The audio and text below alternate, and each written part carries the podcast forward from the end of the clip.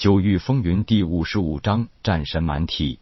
顿了一顿，夜空继续说道：“你们应该知道，据说整个神风帝国近千年来出现最高品级的灵脉不过才六品，而铁牛是九品雷灵脉，痴琴是七品风雷香柏灵脉，都是千年难见的品级。一旦被测灵师测出，会轰动整个神风帝国。当然，也会有很多人拉拢你们，或者成为哪个势力的忠实成员，或者背敌对方暗算。”我觉得，在我们没有足够自保能力的时候，还是不要让人知道这些为妙。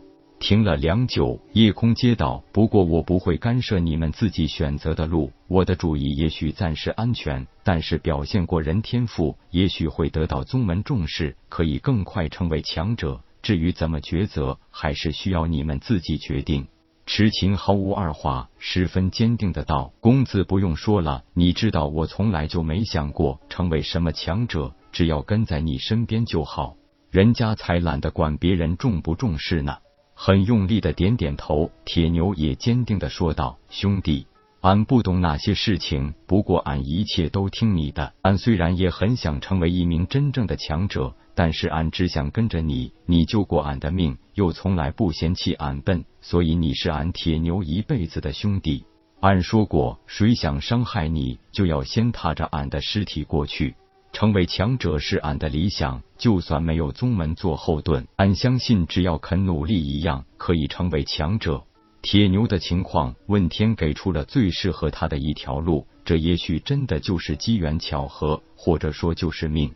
因为夜空手头上真的就有一套完全适合铁牛这种战神满体修炼的法门，是师傅宁布谷留下的众多典籍中找到的。那门功法叫蛮牛功，是一部没有平定阶位的奇特功法，修炼与正统方法大相庭径，与夜空习练的炼体术有些异曲同工的意味，几乎就是一种自残的方法。每日接受最强暴的击打，促使体内真元主动抗击。一旦击打停止，迅速收回真元，回聚丹田，这样就可以事半功倍的增强修为，并且迅速凝练金丹的效果。而且受到打击的力量越大，效果越是明显。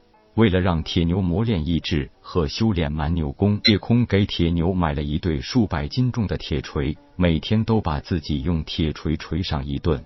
铁牛为了能紧随夜空左右，对自己下手也够狠，把自己锤到骨断筋折的时候都有。幸好夜空给他预备了足够的治疗外伤、续筋接骨的丹药，加上战神满体的超人修复能力，现在铁牛几乎每一回都要让自己断几根骨头才罢手。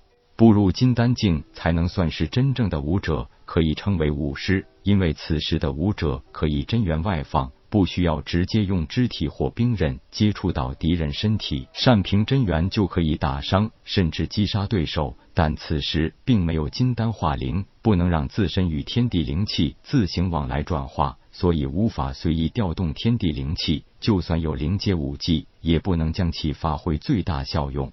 一般而言，境武修只能发挥灵阶武技的一至三成威力，金丹境武修只能发挥灵阶武技的四到六成威力，灵海境强者才可以发挥七到十成威力。武技与功法不同，功法是一名武者修炼自身真元灵力、提高境界修为的手段，而武技就是更有效利用自身真元灵力的手段。有一项厉害的、更适合自己属性灵力需要的武技，常常可以让武者的实战能力倍增。所以在武道世界里，往往高级的武技比功法价值更高。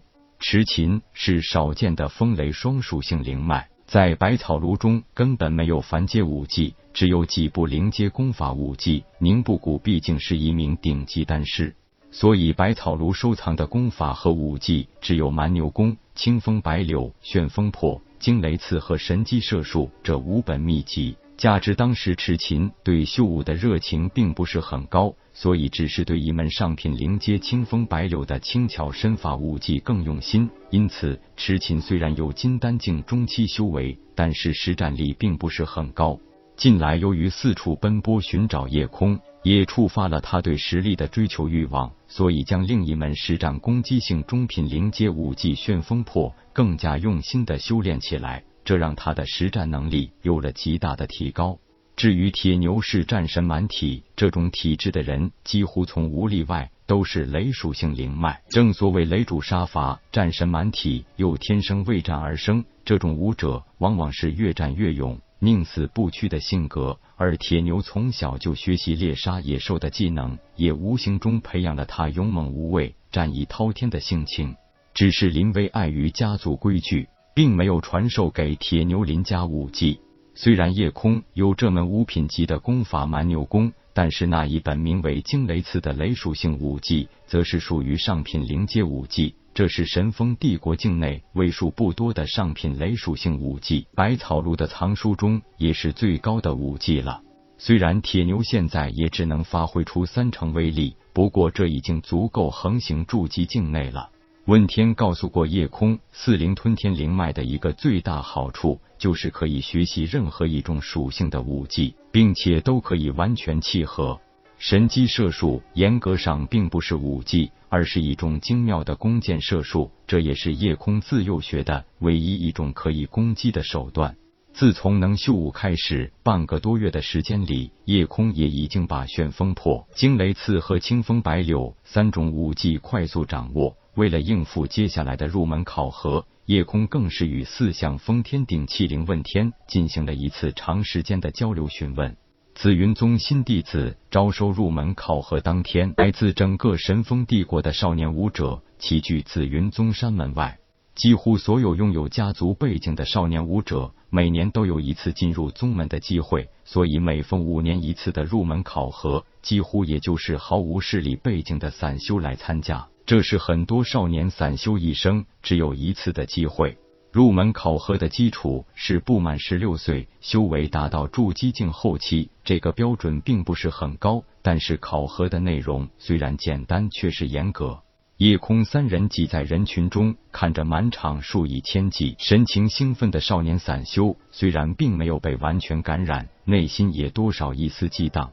昨日问天告诉夜空，可以让池琴和铁牛也参加入门考核，因为封天鼎可以暗中做手脚，隐藏两人的灵脉品级。当夜空把想法告诉两人时，两人还是露出了开心的笑容。在替两人也分别缴纳了一枚金币的报名费用后，三人才同时加入了入门考核大军之内。